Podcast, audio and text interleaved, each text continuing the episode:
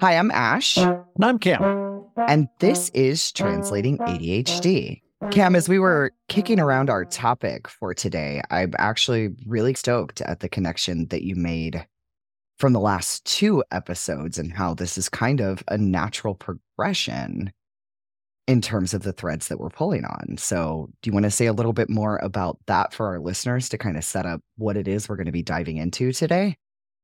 Sure, Ash. And uh, yeah, you brought this, you brought something today around the significance of context and how it's connected to our sense of self, our self identity. And um, that self identity is something that is really important in ADHD circles and doesn't get enough airtime. But we, we've talked about this a lot. So, as you were relaying a story about a client, again, sort of this this drive around sense of identity and related to values and needs. It was reminding me of where we moved from last week around repurposing negative emotions into kind of finding positive motivators. And that in coaching, what we do is we help our clients with their dilemmas, but the whole notion of strength based coaching is to help them realize, recognize, and lean into their strengths. And that sense of self is a strength. It's not a strength when you're one down. It's not a strength when you're operating from a very limiting perspective or the, you know, I'm broken place. So this is again a really interesting area, and I think it's a great place to to to move in. Is this the significance of your who? And and we've talked about big C coaching, right? The sort of distinction between strategizing and brainstorming and this performance model of coaching. We performance matters, but humans are motivated more than just achievement. They're motivated, excuse me, by more than just achievement. Um, it is to be fulfilled. It is to be have a sense of purpose, something that's significant to both of us. So I think wh- where would you like to begin with this topic? It's really not a question I've asked myself in that way. And something I realized that's pretty cool. I started thinking about that values and needs exercise. We talked about this way back in the early days of season one and how it's a place that I like to start with my clients. And it isn't something that I picked arbitrarily.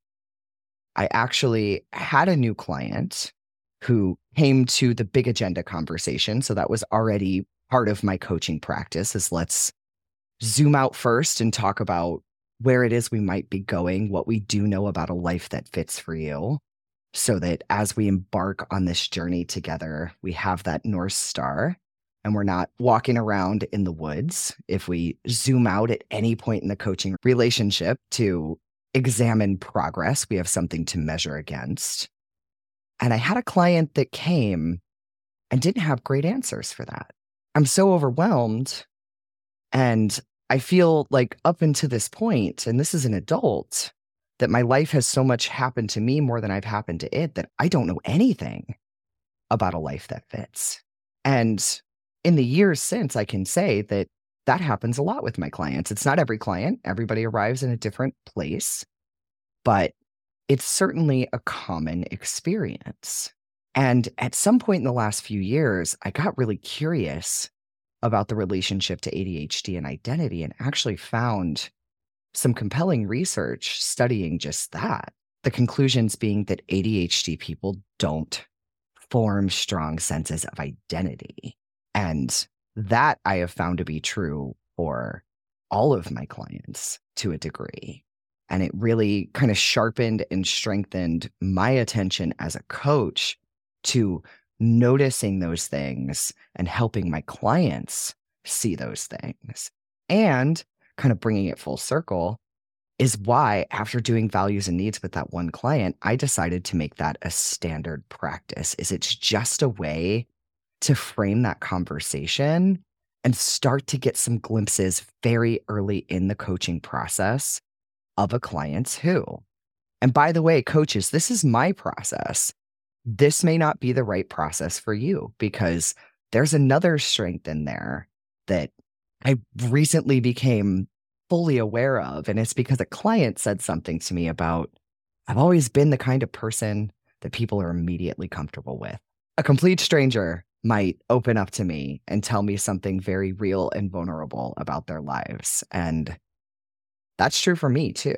So, one of my strengths as a coach is really being able to establish that space of safety and vulnerability with a client up front, which is why front loading a conversation like this that can go to deep and vulnerable places very quickly works in my coaching practice.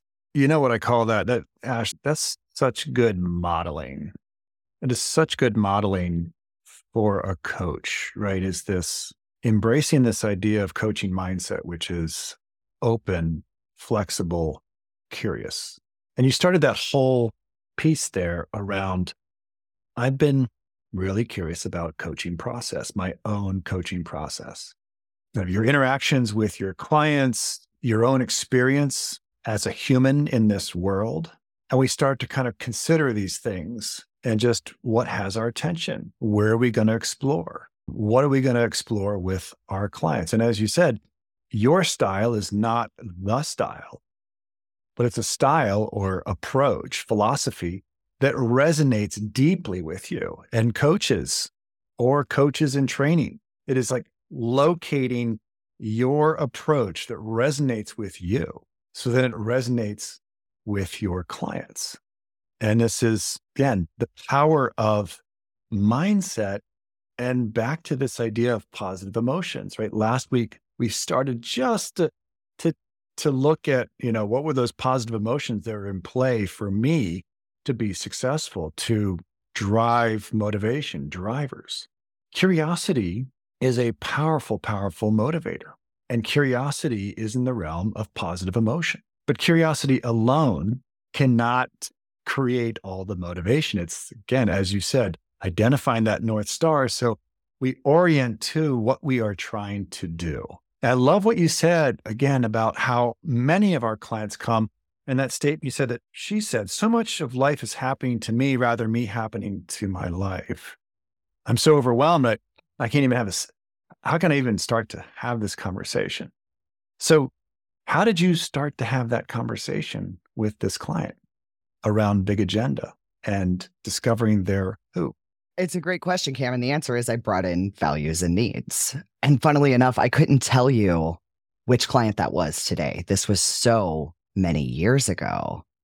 But I'm just now in a place where all of these sort of diffuse awarenesses are creating a bigger picture for me of who I am as a coach, what my coaching process looks like, and why I do what I do beyond the fact that the evidence says that that's what works. And why I do what I do is something you noticed for me. So there's some coaching process in there too when I was kicking around doing my own group coaching. And you suggested the topic of purpose because you noticed, based on the way that I was articulating what had my attention with my clients, what was grabbing my attention in our coaching classes, that purpose and identity were big themes for me. And that was a few years ago now. So that combined with this place that I'm in today, again, just has me looking at coaching process. And it's not that client I want to talk about. I actually want to talk about a client I'm working with right now to kind of illustrate this idea of getting to the who and how cool it can be to find those glimpses of who to anchor to early in the coaching process. So, the client in question, we we just finished values and needs. This was our last conversation, wrapping up, going through each need and each value, having a conversation about it. Uh, I ask questions at the 10,000 foot view. What does this need or value mean to you? We explore what the client's relationship is to that need or value. Now, are you meeting this need? Are you living this value? And the client arrived and was kind of in a state, but didn't say a lot about what was going on, other than there was a little chaos with her animals in her house. And she was five or 10 minutes late, kind of cleaning up the chaos. And she had already given me her list of values. And she actually told me she wanted to move this one to the bottom. She said, I, I kind of reconsidered the order. And this one, I think, comes last. So we went through the others and we got to this value of drive. And here's where I need to step back and tell you that prior to discussing drive, what I knew about this client in relationship to their desire to become a writer is that they're traditionally employed right now in a tech field and that a life that fits for them involves writing full time. And we touched on it a little bit when we talked about creativity and some other things. But that was really all I knew about this client's why when it comes to writing is that she's a fiction writer. She has a passion for it and loves the creative elements of it. And now we're talking about this value of drive. So, the way that this client articulated drive was being able to change the world for the better to make a difference. And the ADHD challenge that she articulated is I feel like I constantly have to work towards getting to a zero, getting to a baseline. Getting to anything higher feels lofty. I mentioned the background situation that my client was having. That was actually showing up right there because my client was feeling like that was a situation in which she wasn't getting to zero. And that's the headspace that she's showing up as we're starting to talk about drive. And I would say the tone in the coaching conversation was that was there. You could feel the heaviness of whatever else had happened in her morning as we're talking about the other two values we discussed this day and now moving on to drive. So then she says, telling stories that make people think differently about the world. No, wait, no, she didn't say that. Let me back it up. Take that out. So then she says something about drive related directly to her writing. And I don't remember what it was, but it definitely got my attention. And I asked a question back. And she starts to tell me this amazing story, this like core memory story when she was an adolescent. So 10, 11, 12, somewhere in that age range. She lives in the United States now, but grew up in India and grew up in what she described to be a pretty conservative place at the time. And this is in the 90s. So we don't have the world at our fingertips the way that we have it today. Those of us that had these analog childhoods, your reality is the community around you and right. what you see in the media that you do have access to. And here's the types of stories that are being told in the media that she has access to at the time. And we're talking fictional stories, right? These aren't news stories. This is what movies and television are being written to convey. She tells me about one movie where a woman is taking a shower and her house catches on fire and she has to be rescued. And because she was nude when she was rescued, she ran out into the street and basically committed suicide by letting a car hit her. Whoa, right?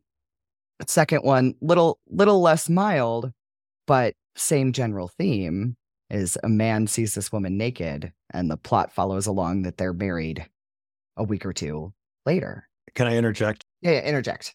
Okay, it's just again like very conservative and subservient roles are being modeled for her, right? If this is what it is to be a woman. More so than that, my client said at that age, her biggest fear was someone seeing her nude.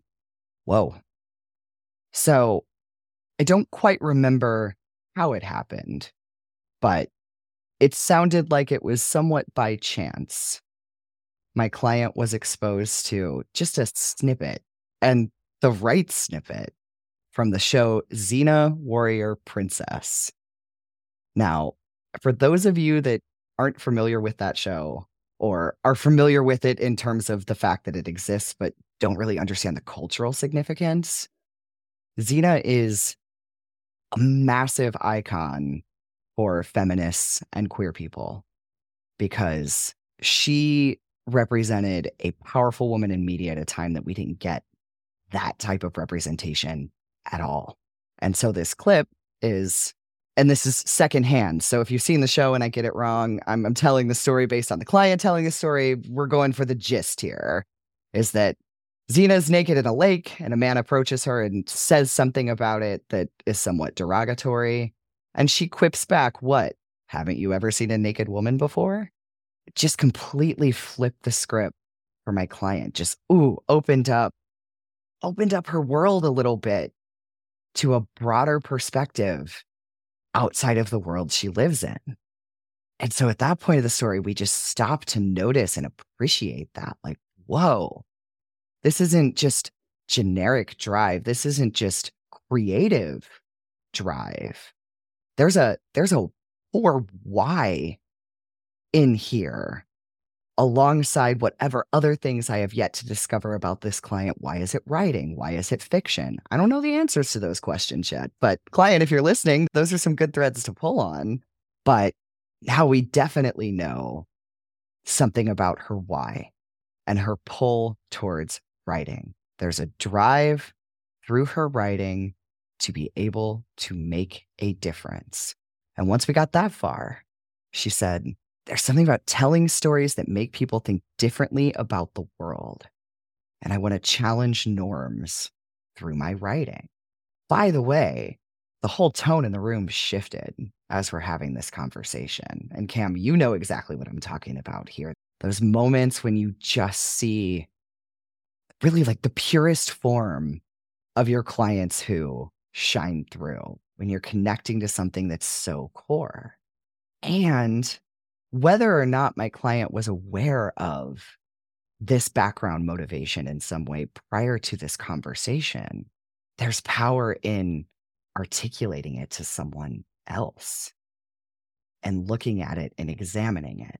I say so often to my clients that one of the beautiful things about coaching is you can say something, we don't have to be attached to it. But when something powerful like that comes out and somebody might be saying that truth about themselves for the first time, it makes it real and tangible and something that you can connect to in a way that you maybe couldn't before. In a, may, in a way that was maybe mixed up and buried with limiting beliefs or storytelling or other stuff that you knew it was there, but not like this, not this powerfully. So you can see how we now have something so amazing and so core to who my client is to connect to as positive motivation for the work that we are doing related to writing or not.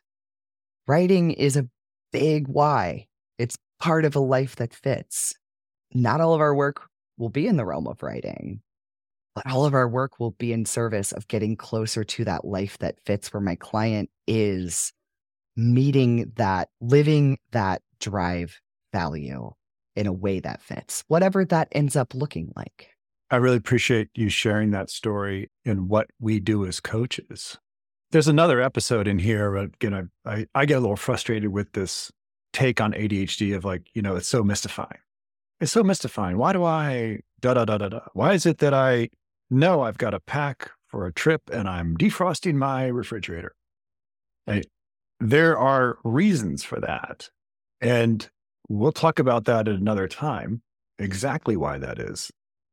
But here, this, it's so interesting to me how people can't grasp this concept. I'm not, it's not so much listeners, it's more of our peers that sense of self fades with a, with anyone, but with ADHD in particular. And this is again this self-awareness, this ability to self-reflect, those positive messages that we tell ourselves verbally and non-verbally. Right? The verbal aspect is those again, words to describe myself in positive ways. We don't have that like others do. And then the imagery, the nonverbal in the sense of seeing ourselves, right? Being, again, stepping into this way of being. So I do this every week with my clients. I just got off the phone with someone who we go through our weeks and it's we just get pulled like saltwater taffy in so many different directions. Like your client who came in and you know down and getting all kinds of evidence that is reinforcing this limiting belief around, yeah, I'm below zero, and I just got, yeah, can I just get back to zero? Can I just, can, I just, I'm so below baseline. I just had this conversation with someone about being below a baseline. For him, it was around this sort of, I'm falling behind as a knowledge expert and I can't catch up. And so as we work with our clients and sort of reconnecting, you said anchoring, it's this re anchoring back to this closer to pure form of their who.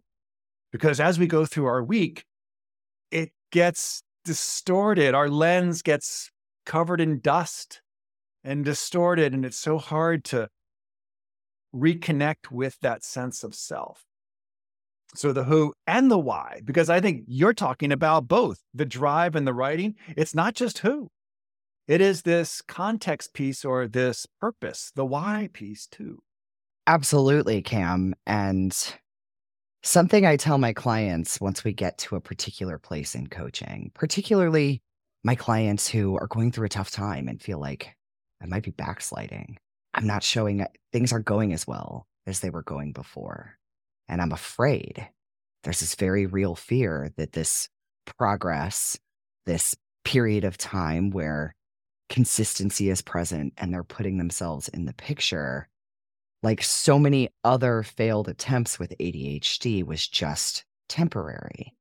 And what I love to tell my clients, and I reinforce this when we part ways as a way to invite them to reach back out anytime for any reason if they'd like some more coaching, is that now that you know this about yourself, no one can take that away from you.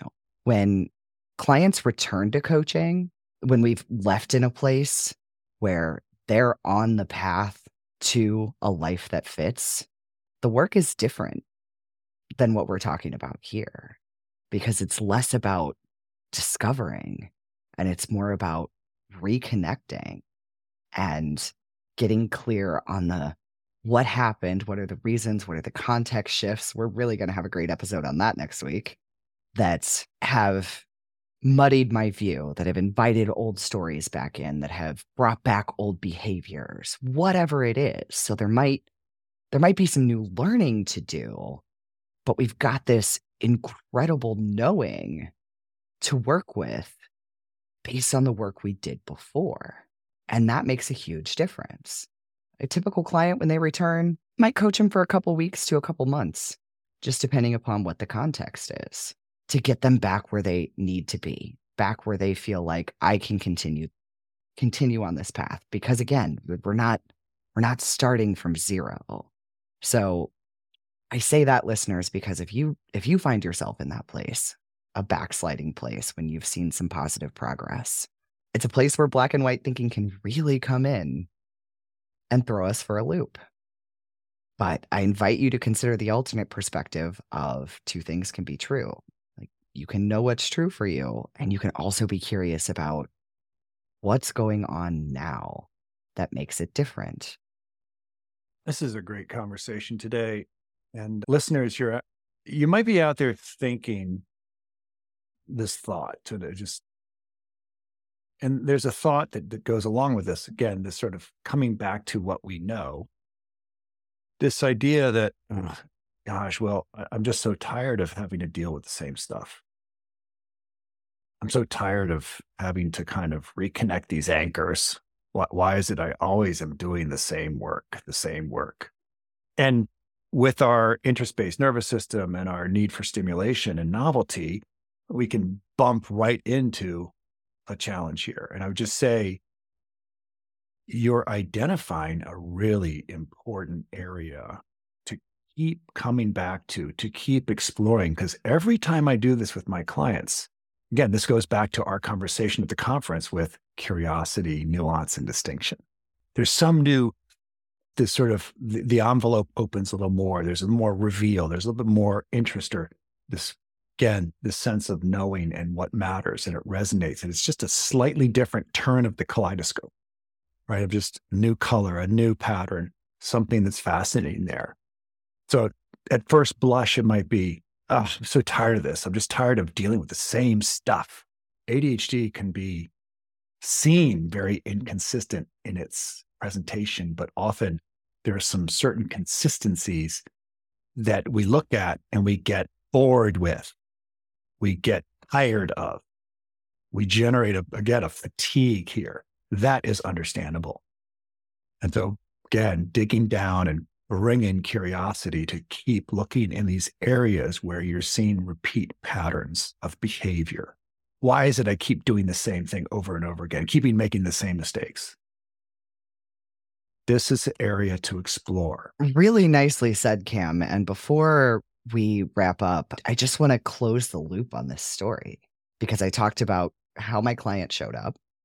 I rattled off the three values I had remaining for us to talk about. And she told me change the order. So we did. We came to drive last. And drive was by far the most powerful. Not that the others weren't interesting and speaking to my clients who, but this was the powerful moment. This was the, as you said, the intersection of who and why. So we finished that conversation, I asked my client, what made you want to move this one to the bottom, given the conversation that we just had? And what she told me, and it was a very emotional moment, was that the way that she had arrived to the session was feeling badly and inadequate about her ability to take care of her rescue animals. I can't even get to zero. And so it wasn't the move, the priority order move. And not all my clients do priority order, by the way, with values and needs. I, I kind of let my clients have their experience with this exercise, but this client definitely found it useful to think about things in terms of priority order what's most true, what's most important.